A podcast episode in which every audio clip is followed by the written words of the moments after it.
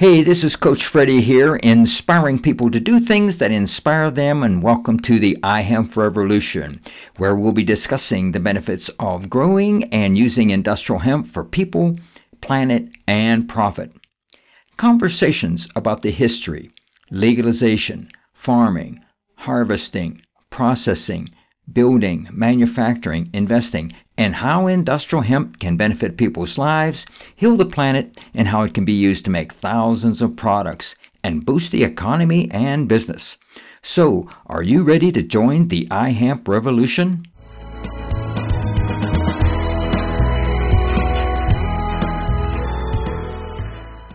Hey, this is Coach Freddie here at Hemp in the Holler, and I'm here with Annie Rouse. Annie, how are you doing? I'm fabulous. Beautiful sunny day out here, and I got to play with hemp all day. Oh yeah, it was really great here. So, um, Annie, tell us a little bit about yourself, how you're into hemp, and what you actually do. Okay, so I initially got into the industrial hemp industry when I was eight years old. My dad actually is films uh, video, and he was working on the Woody Harrelson videoing the Woody Harrelson arrest that took place in 1996. And so that was kind of when I very first was introduced to him. Forgot about it for a while, but at the time I thought it was the coolest thing ever. Oh man, Woody Harrelson, he's getting arrested. I, I don't understand. It's just a plant. Um, then I kind of forgot about it. And in college, it came back to me when I was studying at the University of Kentucky. And a professor of mine was really into industrial hemp. And so we got to talking and I ended up applying for graduate school to study international environmental policy. And when I went, my whole thesis was around changing the policy for industrial hemp in America. And so I researched it a lot there, and, and while I was in graduate school, I ended up getting a U.S. Fulbright Scholarship, which is a, a grant that's funded, funded through federal funds through the U.S. Department of State and I received the Fulbright Scholarship to study the environmental life cycle of use of industrial hemp in Canada. And so I moved up there for a couple year or a couple months, about nine, and studied the environmental life cycle of industrial hemp. And then from there, I finished up and kind of realized that I was an expert in the field. It was right around the time that the Farm Bill passed and decided that I should move home to Kentucky and, and help kickstart the industry. So that's kind of brought me to where I am today, which is as uh, founder and executive director of the Kentucky Hemp Research Foundation, which has a mission of advancing the industrial hemp industry through fundamental research and market development. So, where do you see uh, industrial hemp industry going in, let's say, the next three years? Um, you know, I would like to definitely see it removed from the Controlled Substance Act. I think in the next year or so, there will be grant funding that becomes available, insurance. Um, you know, the cat's out of the bag at this point. I, I don't think they're going to turn their back to it. There's too much research saying that it's it's not marijuana and it's you know has is a viable commodity that has a lot of uses in, in a variety of markets. And so, in the next couple years, I think really a, a lot of focus will be towards research. Um, I, I, know already a lot of focus is on CBD research, but I'd love to see a lot more going towards fiber. It's really, I think, the more long term agricultural commodity as opposed to the CBD. Um, and then, you know, the grain and the oil as well. You know, I'd, I'd love to see that really more used in, in everyday life and, you know, people that are just using it as a health benefit.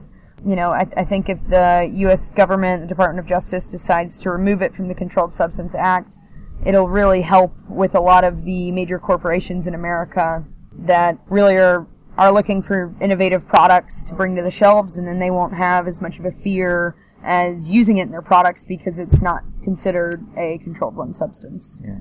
So, so what about the building industry, like building homes and everything? What's your thoughts on that?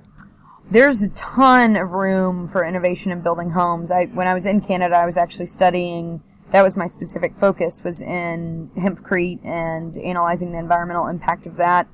Overall, the, the building industry is one of the largest emitters of of carbon and overall has a huge impact overall um, not only during the construction phase, but actually during the use phase, uh, particularly because insulations like fiberglass, the moment water hits them, the insulation value falls. Whereas in something like hempcrete, it actually doesn't fall. So you, you continue to keep that efficiency over time. You don't need to use as much energy over time. And so then you're saving money, but you're also saving carbon emissions and, and therefore helping the environmental movement and kind of, you know, helping sustain our ecosystems.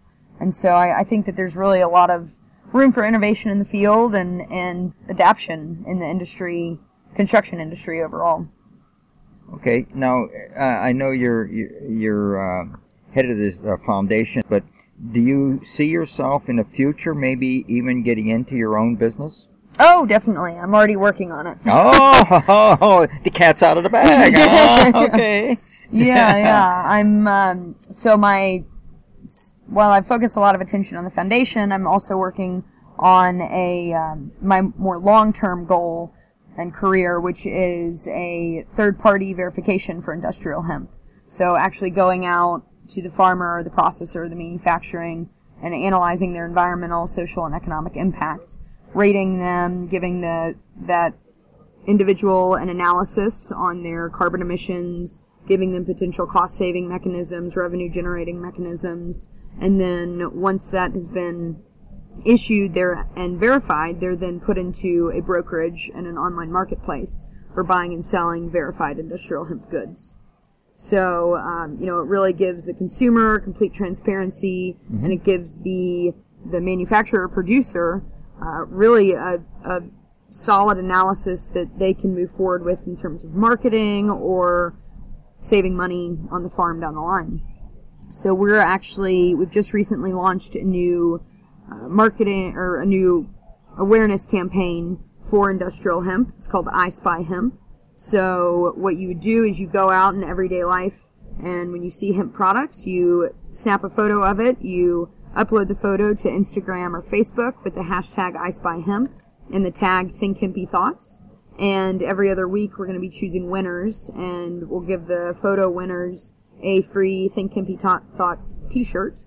And, uh, you know, this campaign's really intended to bring a lot of uh, not awareness to the fact that industrial hemp's not rope and it's not dope, but it's a variety of other products like health foods, building materials, plastic, bioplastics, and a lot of other things that really you don't even think of in your everyday life, but it's there and present, and we're excited to move forward with. Well, that's great. So uh, this is your new venture, and uh, so uh, are you ready to launch this, or are you just? We're doing beta testing this this year, and then we're hoping to launch in 2017. Okay, all right.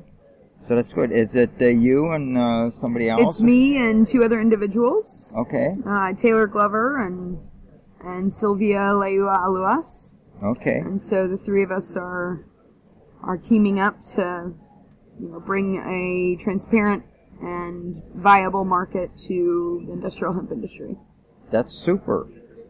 So, uh, what do you think of Hemp in the Holler so far? So this is almost finished. Uh, we're here sitting here on the porch, uh, finger dangling in the air, and we're just kind of hanging out and I think we're going to have a bonfire tonight. But uh, so, so what do you think of this uh, first hemp and holler? I think it's been really great. You know, I've met a lot of fabulous people. Very exciting uh, to be here and to be, you know, in the heart of hemp country and and you know, getting to plant hemp seeds earlier and learning about breaking fiber and kind of using the old Thomas Jefferson methods, bringing those old methods into into a new economy is pretty exciting as well as you know there were some a lot of exciting vendors that were here, and it's just been uh, overall a very successful and inspiring event. Well, great. if you could uh, give one message to people that are just looking into the hemp industry, what would that message be for them? Good question. uh, I guess you know there's so many different there's so many different routes you could take in the industry, and I think it, it's really important to get an overview of the direction of each of the industries and then really hone in on what is what the individual is truly passionate about and what they they feel that that would inspire them most to uh, propel the industry forward as well as themselves forward. Well, that's great. Well, I want to thank you, Annie, for being a guest on the iHemp Revolution. Thank you, And, Coach uh, Freddie. yeah, so it's been really great, and uh, we'll be keeping in touch, okay? Sounds good. All I right. look forward to it. All right, take care. You too.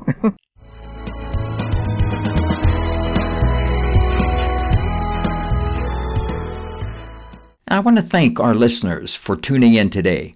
And make sure that you subscribe to the iHemp Revolution podcast on iTunes or Stitcher Radio. Give us a review and follow us on Facebook.com forward slash iHemp Revolution. Like us and then tell your friends. Help us spread the word about how using industrial hemp can benefit people, heal the planet, and provide long term profit. This is your host, Coach Freddie, inspiring people to do things that inspire them, and thanks for joining the iHemp Revolution.